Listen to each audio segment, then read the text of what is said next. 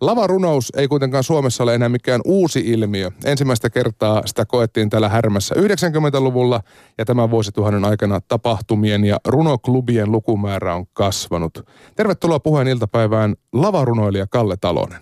Tattis. Onko ihan väärä termi käyttää kuitenkin runokirjankin julkaisesta kirjailijasta lavarunoilija? Ei kyllä, saat puhua ihan millä termeillä huvittaa. Sä olet helppo viedä siihen suhteen. Mitä kuuluu Turkuun? Tota, en mä tiedä, kun mä en ollut pari päivää siellä, mutta... Se on muuttunut siinä ajassa. Niin, no viimeksi ainakin Raunistulaan kuuluu ihan hyvää, että tota, en käynyt kauheasti keskustassa kyllä viime päivinä, että en, en oikein tiedä, mutta ihan hyvää uskoisi. Turku on kesäkaupunki niin kuin kaikki kaupungit Suomessa. Ilman muuta. Sä oot Kalle tuttu nimi turkulaisissa lavarunouspiireissä. Miten isot ne piirit on? No, aika pienet. Siis kaikki nyt on suhteellista, että tota, eihän se mitään massakulttuuria – niin missään. ole, mutta tota, en mä tiedä tarviiko sen ollakaan. Että tota, mutta ihan mukavasti on kyllä käynyt tapahtumissa ihmisiä sillä tavalla, että on valittu sopivan kokoiset areenat, että ne tulee täyden olosiksi, niin sittenhän se tuntuu siltä, että olisi oikein tosi suosittua. Turku on kuitenkin kulttuurikaupunki, niin minkä takia vasta sinä toit säännölliset klubit Turkuun? No en minä vasta tuonut, että on, on niitä ollut siis 90-luvulla jo. jo tota, Turussa oli 90-luvulla hyvin vahva runoliike ja tota, no ainakin ne veteraanit itse puhuu, että Turku oli Suomen runopääkaupunki jo. Aikalaiset muistelee. Jo silloin, silloin oli nämä downpaito-laituriklubbit klubit sun muut ja tota, kyllä sitä perinnettä tässä vieläkin ammennetaan, mutta – Kyllä se säännöllisyys, niin kuin sä sanoit, niin se on aika tärkeää, että viime vuodet on kuitenkin ollut vähän niin kuin silloin tällöin, esimerkiksi Varsinais-Suomen runoviikko aina joka, joka syksy ja silloin sitten niin kuin reilussa viikossa niin kuin miljoona tapahtumaa, mutta jos haluaa, että tuommoinen asia niin kuin lavarunous jotenkin kehittyy eteenpäin ja kasvaa, niin mun mielestä se on tärkeää, että on semmoinen säännöllinen mahdollisuus käydä yrittämässä. Mikä se, mitä se säännöllisyys tuo mukana? No se tuo sen, että kun joku menee kerran kokeilee ja jos se innostuu ja se on positiivinen ko- kokemus, niin sitten se menee myöskin uudestaan. Mutta jos on yksi yksittäinen tapahtuma eikä ole mitään tietoa, että onko joku seuraava tulossa, niin sitten on vähän vaikea lähteä jatkamaan sitä harrastusta. Niin, että voi hioa settiä sitten seuraavaa niin, varten. Niin, niin jos, jos tykkää. Joo. Ää, mitä oikeastaan tarkoitetaan, kun puhutaan lavarunoudesta? No sanoja ne kaikki on, että kai se on sitä, että runoillaan lavalla. Tai ei se nyt mitään korokettakaan tarvi olla, että kyllähän tota ihan maassakin nyt, täällähän oli tota, oliko tänä viikonloppunakin Karhupuistossa vissiin Helsinki Poetry Connectioni tapahtumia, jos ei ole lavaa ollenkaan, että ollaan ihan, ihan nurtsilla, että kyllä se mm. silleenkin, silleenkin onnistuu, mutta äh, ei se ole mitään sen kummallisempaa kuin, että puhutaan yleensä mikrofoniin ja yleensä omia juttuja. Tai mä ainakaan lähde määrittelemään sitä termiä kyllä ehkä sen tarkemmin. Mm. Niin se varmaan väärin. niin no, ei siihen meillä on taiteellinen vapaus täällä, mutta että jos miettii tämmöistä niin perinteistä lausuntailtaa, jota on mm. järjestetty mm. jossain kunnantalolla, niin miten se eroaa siitä? No mä kuulin tuossa lämpiössä, kun te Petran kanssa puhuitte ja tota, sä puhuit tästä karaoke-vertauksesta, niin se on ihan hyvä vertaus, mutta siltä tavalla huono vertaus, että, että, että jos sä meet karaokeen laulamaan, niin et sä yleensä laula omaa biisiä. Mm. Tai ehkä semmoisiakin karaoke on. Se olisi muuten tosi siistiä, jos niin olisi. olisi. Mutta kyllä näissä, ainakin mitä nyt Suomessa tällä hetkellä enimmäkseen näitä lavarunousiltoja, tämmöisiä open mic-tyyppisiä iltoja on, niin kyllä se ainoa sääntö on siis se, että pitää olla oma teksti, että ei mennä Eino Leinoa lausumaan. Että se on sitten runon lausuntaa ja lavarunous on sitä, että esitetään omaa tekstiä. Näin mä ainakin sen ymmärrän. Jos miettii tämmöistä ns. perinteistä runoutta ja perinteisiä runoilijoita, niin miten hyvin lavarunous on otettu vastaan? Se on kuitenkin suhteellisen tuore ilmiö lyriikan kentällä? Niin, no tuohon on niin monta vastausta kuin on runoilijaa Suomessa, mutta en mä nyt ole ainakaan mitään semmoista kauheasti mitään negatiivista vastaanottoa huomannut. Että, että kyllä semmoinen ajatus, että nämä asiat olisi jotenkin toisensa poissulkevia, lavarunous ja kirjojen kirjoittaminen, niin en mä ole vielä keksinyt, että, että semmoinen voisi olla totta. Että kyllä tarkoitus on ihan, että molemmat ruokkii toinen toisiaan. Miten sä itse, Kalle, aikanaan tutustuit lavarunouteen? No, ehkä mä olin teininä semmoinen runopoika. Kirjoittelin tekstejä ja, ja tota, sitten mä näin sitä ja mä, mä luulen, että tota, semmoinen turkulainen runoilija kuin Tapani Kinnunen on vaikuttanut aika paljon tähän, että mä itse asiassa jo teinipoikana satuin kirjastosta jotain hänen tekstejä lainaamaan. Ja, terveisiä vaan jos Tapani kuuntelee, niin ne oli, ne oli sillä tavalla erilaisia runoja kuin se, mihin ehkä vaikka koulussa oli törmännyt, että tuntui, että onko nähnyt niin hemmetti mitään runoja ollenkaan, että tämä kaveri vaan niin kuin kertoo tässä, että mitä, mitä tapahtuu. Ja se oli aika semmoinen vapauttava kokemus. Ja mä ymmärsin, että oikeastaan niin kuin runous on aika jotenkin anarkistinen taidemuoto, että se voi olla ihan mitä tahansa. Ja sitten mä itse asiassa näin Tapani myöskin esiintymään, kun muutin Turkuun sit myöhemmin sukkahousut päässä ilman paitaa. Mä että no tämä lavarunous, okei, tämä voi olla sitten tätä. Ja tota, se vaikutti ehkä niin, että sitten uskaltauduin itsekin kokeilemaan tämmöiseen Poetry Slamin SM-kisan Turun osakilpailuun aikoinaan. Ja sitten yllättääkseni tota, voitin sen tasapisteen toisen kilpailijan kanssa, mutta silloinen juontaja, hän oli tämmöinen niin lopullinen päätösvalta, hän päätti lähettää sen toisen sitten sinne finaaliin Kuopioon. Ehkä se vähän silleen kaihertaa, että no, nyt pitää kyllä uudestaan kyllä, kun tämä oli jotenkin näin lähellä. Mutta se oli siis sitä kilpailumuotoa, että on, on tätä kilpailua ja sitten on ihan muuten vaan lavarunoilua olemassa. Sun järjestämillä klubeilla ei siis kilpailla?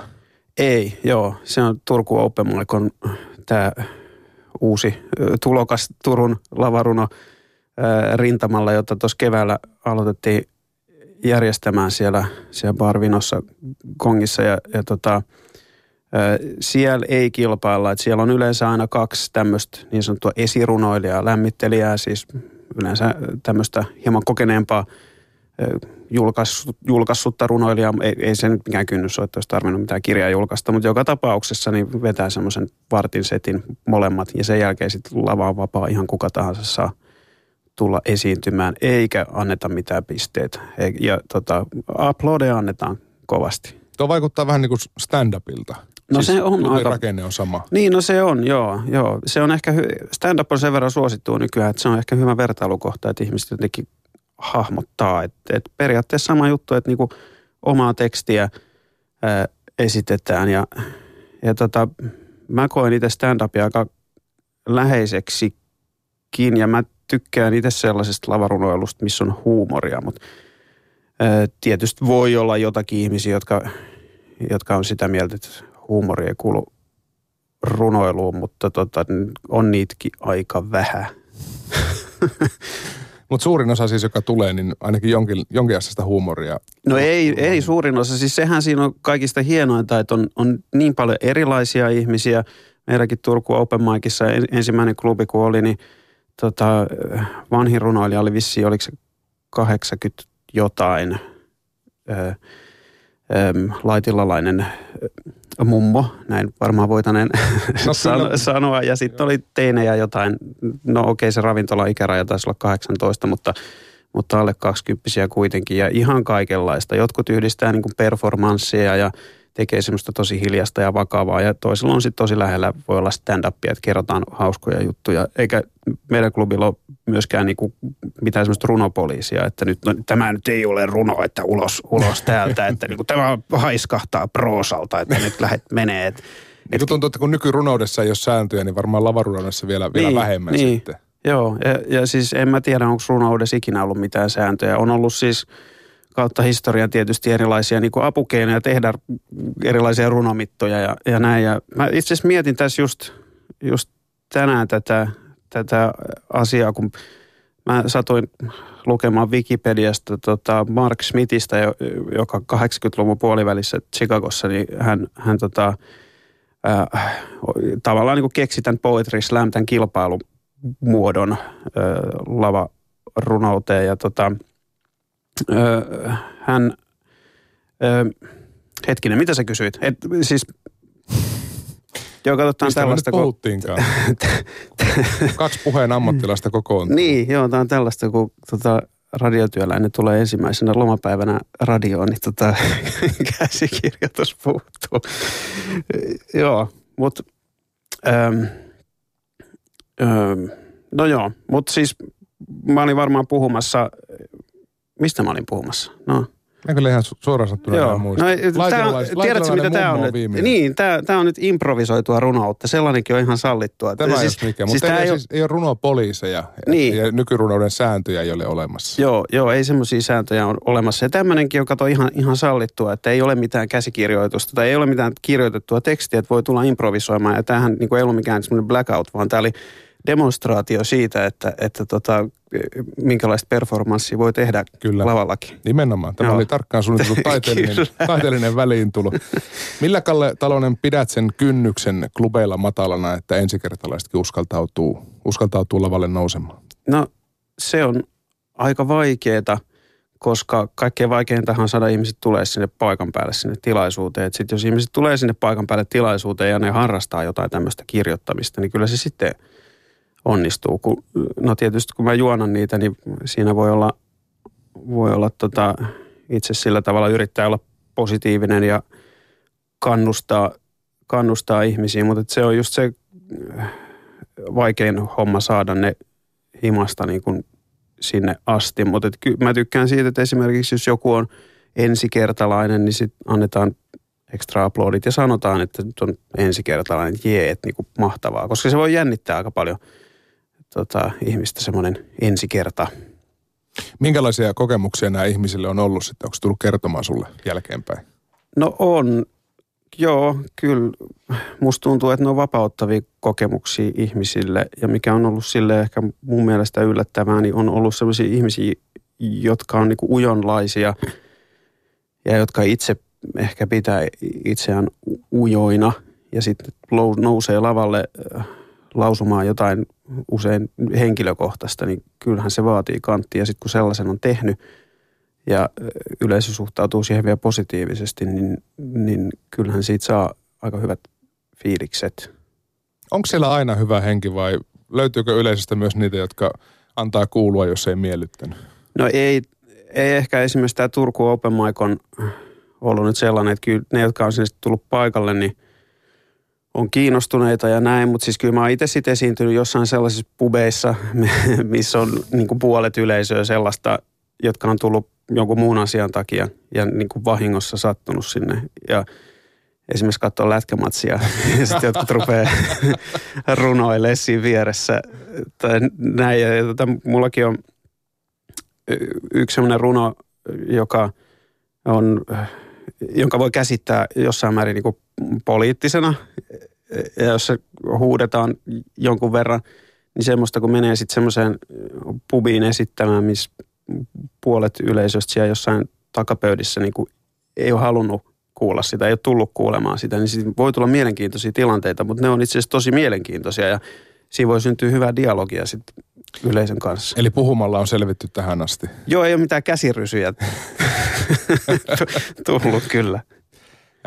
Kello on minuutin yli puoli kolme, kuuntelet puheen iltapäivää. Meillä on Kalle Talonen, lavarunoilija vieraana ja siitä myös puhutaan.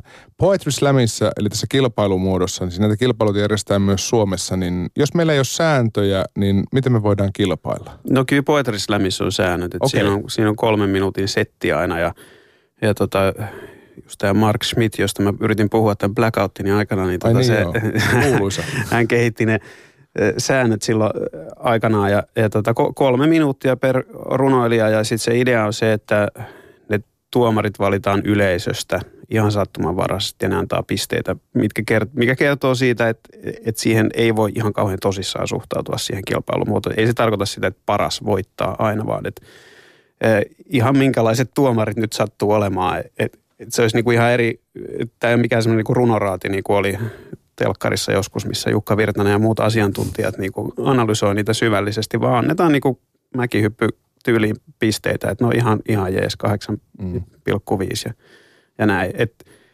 tosi, liian tosissaan ei sitä kilpailumuotoa voi kyllä minusta ottaa. Miten tärkeää fyysisyys ja se, miten runon esittää, niin miten tärkeää se kilpailussa on? No, se, no se, se nyt on aina kiinni siitä, että kuka sitä arvostelee, että kuka tykkää mistäkin, mutta kyllähän lavarunoudessa öö, mä tykkään esimerkiksi siitä, että on jotain actionia, ettei ihminen vaan seiso paikallaan ja lue paperista, joka sekin kyllä voi, to, siis no niin, no kyllä mä siitäkin tykkään.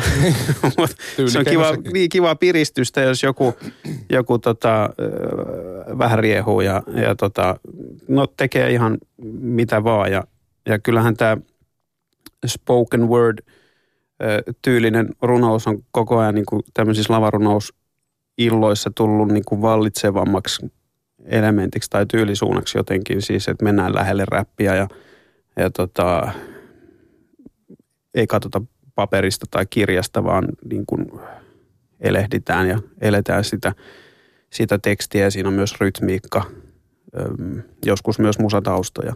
Et kun tuossa puhuttiin, että stand-up ja lavarunaus lähentelee, niin kyllä se, kyllä se aika paljon tuommoisia räppi-iltamia kanssa saattaa lähennellä. Minkälainen sun oma esiintymistyyli on?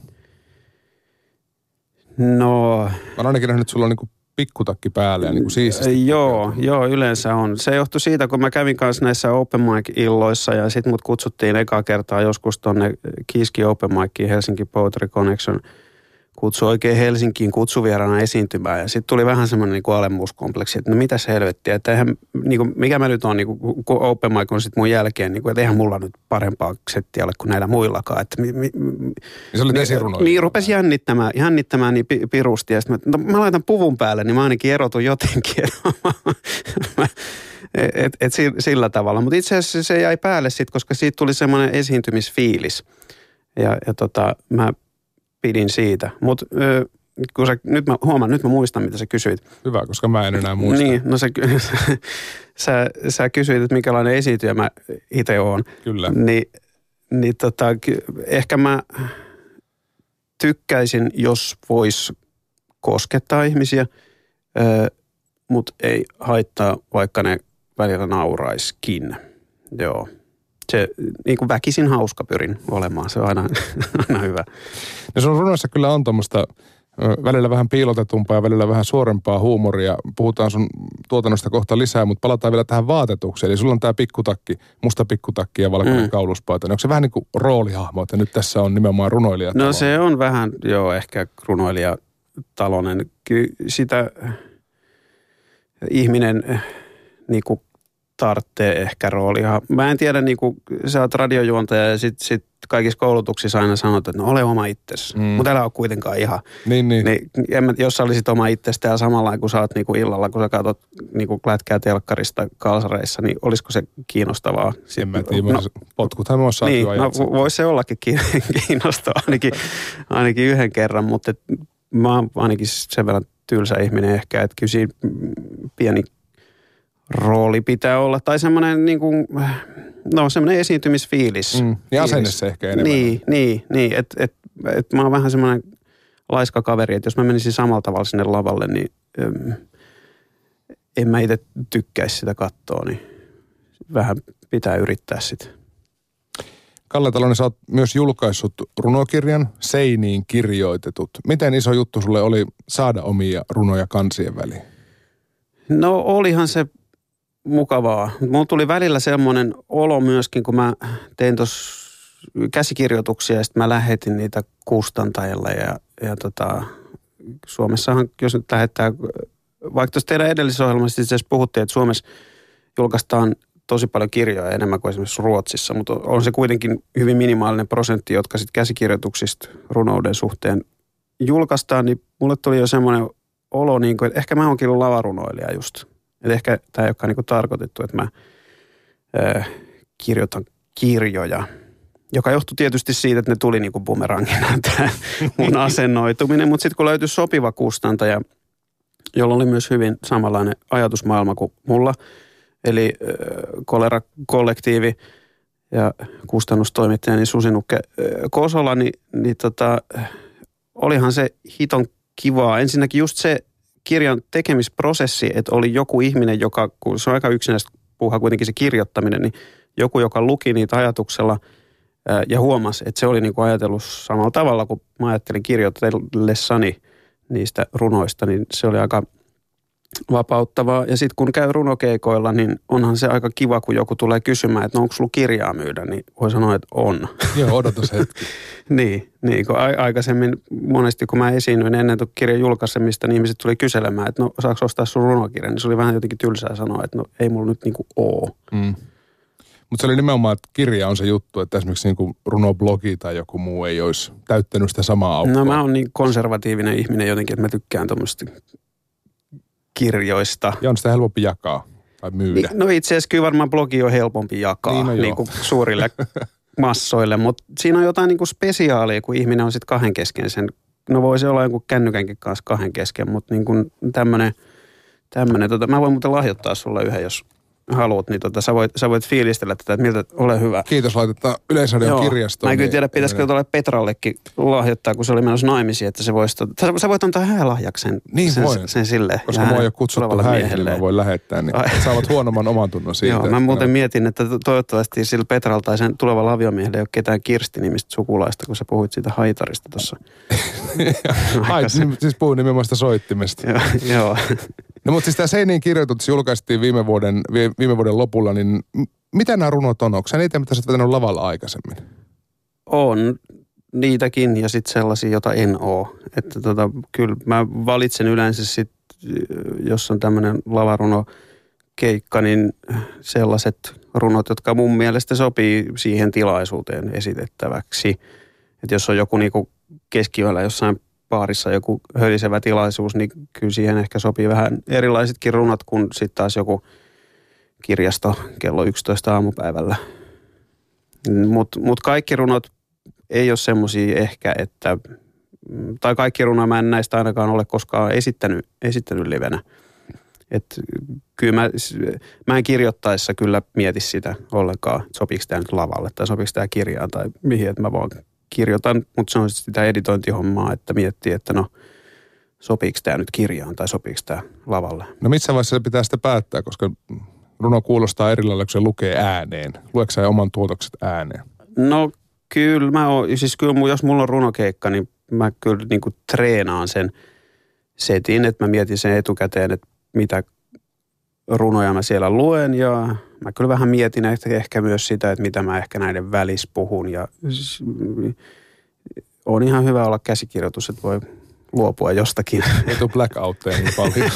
niin, niin, tämä on muuten jännä, kun mä olen ekana lomapäivänä radiossa haastateltavana ja normaalisti radiossa teen muuta, niin jännitti niin pirusti, pirusti tota tämmöinen, kun, niin kuin pitää jotenkin puhua itsestään. niin, eikö se ole jännä istua tavallaan sillä puolella pöytää? Niin, oh, Niin moni, moni varsinkin tuolla Turun seudulla saattaa tällä hetkellä kuunnella, että miten on niin tuttu mies, mutta hän on siis Turun radion aamujuontaja ensimmäistä päivää lomalla. Niin, virallinen ensimmäinen Kyllä. arki lomapäivä on tänään, niin kuin kuuluu.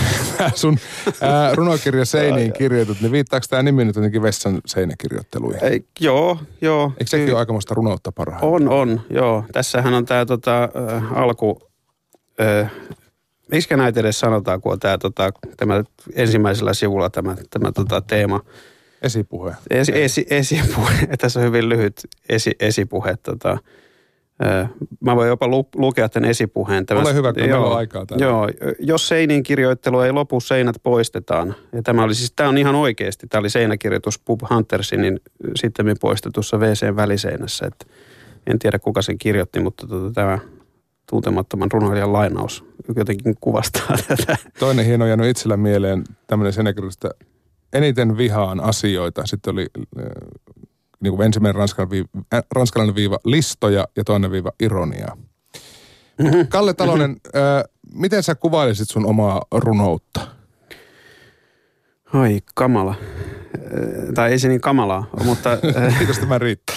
se, no mä olen pyrkinyt kirjoittamaan semmoisia runoja, joista mä sit itse tykkäisin, joita mä tykkäisin lukea. Ja mä oon tämmöinen yksinkertainen mies, niin ehkä ne on sit sellaisia, että niissä, tai mä tykkäisin siitä, että mm, no itse asiassa mä, en mä sitä, kun mä yksittäistä runoa kirjoitan, niin on miettinyt, mutta mä oon kyllä miettinyt sitä muuten vähän, että, että musta olisi kiva, että esimerkiksi semmoiset miehet, jotka ei ole kauheasti lukenut runoja, niin voisi löytää tällaisen asian kuin runouden.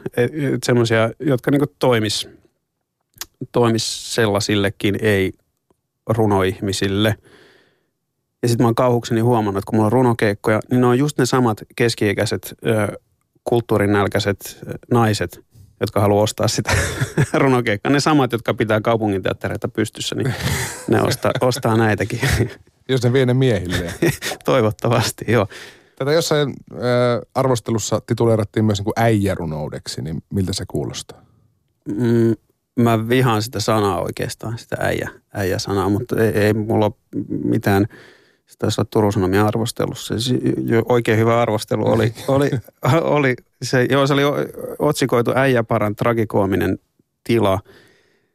Ja tämä äijä-juttu on kyllä tullut jo, ehkä se johtuu siitä, kun mä nyt satun olemaan mies sukupuolinen, niin, niin tota, en mä tiedä, onko se kuin harvinaista sitten kirjallisuudessa joku mies, mutta... Niin aika tasaisesti löytyy kai molempia. Niin, niin mutta ei se, se, se semmoinen äijäily on musta jotenkin ihan karseeta suoraan. Se ehkä meni jo se. Niin, niin. Mitä, niin, nää, eikö ne oli nämä Jone Nikula ja Hynynen, nää, niillä oli, mikä se äijäilyohjelma oli? Joo, se, se, ajoivat rekkaa. Niin, ja... no ehkä se oli vähän parodiaa, että kyllä mä ymmärrän tämän, tämän huumorin, mutta tota, en mä kyllä identifioi itseäni äijäkulttuuriin ö, kauheasti. Et, no ehkä ne on miesten asioita, Et, äh, en mä tiedä. Ne on sanoja kai vaan. Millainen kuva suomalaista miehestä näissä runoissa välittyy? Mm, no kyllähän sieltä saattaa välittyä sellainen, että, että on vähän hajalla ehkä välillä, mutta niin kuin myöskin sellainen, että se ää, hajalla oleva suomalainen mies, joka tekee tyhmiäkin asioita, niin kyllä siellä on sitten se herkkä poika ehkä sisällä kuitenkin. Kuinka paljon näihin on kirjoitettu runoilijaa itseään mukaan? Öö, tähän pitäisi vastata samalla tavalla kuin se Tapani Kinonen, joka tässä jo mainittiin alussa. Mennään Tapani vastaan just jollain prosenttimäärällä, että tota 87 tai jotain, mutta en mä tiedä. Mä itse asiassa yrittänyt vähän etäännyttää niitä sillä tavalla, että siellä oli alun perin semmoisia niin minä-muotoon kirjoitettuja runoja aika paljon, mutta mä olen ottanut sinne sitten Anssia ja Pasia ja tämmöisiä hahmoja, että se semmoinen joku siinä semmoisessa keskeislyriikassakin vähän tökki. Ehkä meidän kulttuuri on nykyään niin paljon sitä, että jos vaikka telkkari avaa tai netin, niin se on aina sitä, että joku ottaa kuvaa itsestään ja kertoo, että miltä musta nyt tuntuu. Niin musta sitä on ehkä ihan tarpeeksi, niin mm, kyllä mä haluaisin, että siellä on jotain vähän yleisempää kuin vaan, että miltä niin kuin meikäläisestä tuntuu. Niin nämä ei ole semmoisia niin kuin tekstimuotoisia selfieitä? No ei. Tai en mä halua sanoa myöskään, että ei olisi, että kyllä jokainen. Tämä on niin, tämä niin kuin kliseisin ja tylsin tämmöinen artistivastaus, että jokainen tehköön tulkintonsa, tulkintonsa itse. Mutta mun on vaikea sanoa, siis totta kai aina kun ihminen kirjoittaa, niin ky- kyllähän se itsestä lähtee, että mitä – mitä kirjoittaa, mutta ei siellä nyt niinku suoraan kaikki tapahtumat on meikäläisen elämäntarinasta kyllä. Tuo on hyvä tuo artistin kliseinen vastaus, koska muistaakseni Juuse Leskisen jonkun, joku runokirja päättyy runoon, runo on valmis, saa tulla pyyhkimään. Mm. Joka oli kai kriitikoille tarkoitettu. No, tässäkin kirjassa muuten tota, Juise vilahtelee paljon. No niin. Hän on innoittaja. Se on jotenkin ajankohtainen tällä hetkellä. No. Niin kuin tässä jo mainittiin, Kalle Talonen, niin olet siviiliammatiltasi radiotoimittaja. Turun radio on sun asemapaikka. Niin miten esimerkiksi niin aamutyö ja pahallinen runoilija-elämä soveltuu yhteen? Mä kuvittelen semmoisen punaviinin, punaviinin huuruisen runoillan. ja kello viiden herätyksen. No, no huo, huono, huonosti sopii yhteen, mutta en mä tiedä pahallinen runoilija elämä ja runojen kirjoittaminen sopiks nekään yhteen kyllä varsin, varsinaisesti. Mutta siis kyllähän runojen kirjoittaminen se on silleen tosi iisiä, koska ne on aika lyhyitä, niin että romaanin kirjoittaminen vaatii niin kuin paljon enemmän sisukkuutta kyllä ihmiseltä kuin runo. Siis mä en ole niin perusluonteeltani laiska ihminen, että sen takia mä näitä runo, kyllä mäkin haluaisin tota romaaneja kirjoittaa. Mm, mutta, meistä ei Paasilinen haluaisi Mutta mut, äh, mut joo, runoja nyt, runoja nyt pukkaa. Mutta siis oliko sun kysymys nyt siitä punaviirin huuruisesta runoilija... Elämästä versus se päivätöissä käyvä Kalle Talonen yleisradio. Niin, no se on ihan hyvä, että on Kalle Talosella se päivätyö kyllä olemassa, koska toisin kuin ehkä olet kuvitellut, niin runoudella ei ihan kauheasti niin kuin tommosia niin kuin päiväansioita kuitata kuiten, kuitenkaan. En mä tiedä, siis mahtaakohan Heli Laaksonen olla Suomessa suunnilleen ainoa oikeasti koko päivä toiminen runoilija, joka saa palkkansa siinä. No kyllä tietysti niin kuin monet saa apurahoja ja näin, mutta, mm. mutta tota, en mä tiedä mitä sä kysyit, mutta, mutta mä oon kauhean tyytyväinen, että mulla on päivätyö. Että ei, jos mä olisin pelkästään tämän kirjoittelun varassa, niin mä kokisin sen vähän stressaavaksi ja sellaiseksi, että sit mun pitäisi kirjoittaa kyllä jotain, mitä joku haluaisi kuulla. Niin varmasti katoisi se hauskuus sitten. Niin, niin semmoinen niin vapaus ja spontaanius, niin, niin tota, tämä on oikein jees. Pikkulinnut on Kalle laulanut, että sä oot julkaisemassa myös runovideota. Ai jaa. Minkälainen taidepläjäys on tulossa? No en mä tiedä, kun en mä nähnyt sitä. Aha. Että ohjaaja Auer sille vaan tiedoksi, että olisi kiva, kiva nähdä, mitä sieltä tulee. tulee. Jo, jo, ju, joo, semmoinen yksi runovideo kuvattiin joskus kevät-talvella tuolla tota, Turun koulukannun Sale ja ABC parkkiksella, missä, missä tietysti kaikki kovan videot kuvataan. Mutta joo, runovideot on kyllä ihan hyvä tapa yleensäkin ö, tutustuttaa ihmisiä runoihin nykyään. Musta tuntuu, että se on vähän helpompi kanava saada ihmisiä kiinni, kun et kirjoittaa kirja ja sitten se menee tota sinne kirjaston runohyllyyn, että joku kävisi sen sieltä kaivamasta. Niin, sitten tulee YouTubessa vastaan, niin se on, niin. kynnys on jälleen kerran matala. Niin, joo, nämä on tietysti ristiriitaisia juttujakin jotenkin, että tota, olisi kauhean kiva, että, että runous saisi paljon, paljon yleisöä, mutta en mä tiedä sitten, että mihin asti siinä pitää mennä siinä, siinä myymisasiassa. Että, että toisaalta se on kiva, että on esimerkiksi niin tosi outoja runoilijoita, että, että kaikki ole silleen mm, niin kuin massojen kannalta kiinnostavaa. Toivotaan, että niitä outoja päätyy myös Turku Open Miciin, kun klubi taas jossain vaiheessa jatkuu. Mm. Milloin runoilija Talonen nousee itse seuraavan kerran lavalle? Jaa, no nyt alkoi tämä kesäloma ja huomenna lähden Tallinnaan, että ei ole tietoa, että siellä mitä olisi. Mutta se seuraava Turku Open Mic pitäisi olla siellä Parvinossa tota, e, ensimmäinen syyskuuta, koska se on käsittääkseni ö, torstai-päivä. Ja idea on aina, että joka kuun ensimmäinen torstai, että kerran kuussa. Ja en, mä en tiedä, kysyit sä ollut mitään siitä, mutta mä voin silti kertoa, että, mm. että Turussa on tota, silleen aika äh, viriili tämä runoelämä, että siellä on siis useampia säännöllisiä klubeja, että siellä on myös tämä run, Runö-klubi Bar Öössä, joka alkoi samana keväänä kuin tämä Turku Open Mic. Ja mulla ei ollut mitään tietoa, että se alkaa samaan aikaan, mutta sitten se alkoikin vaan.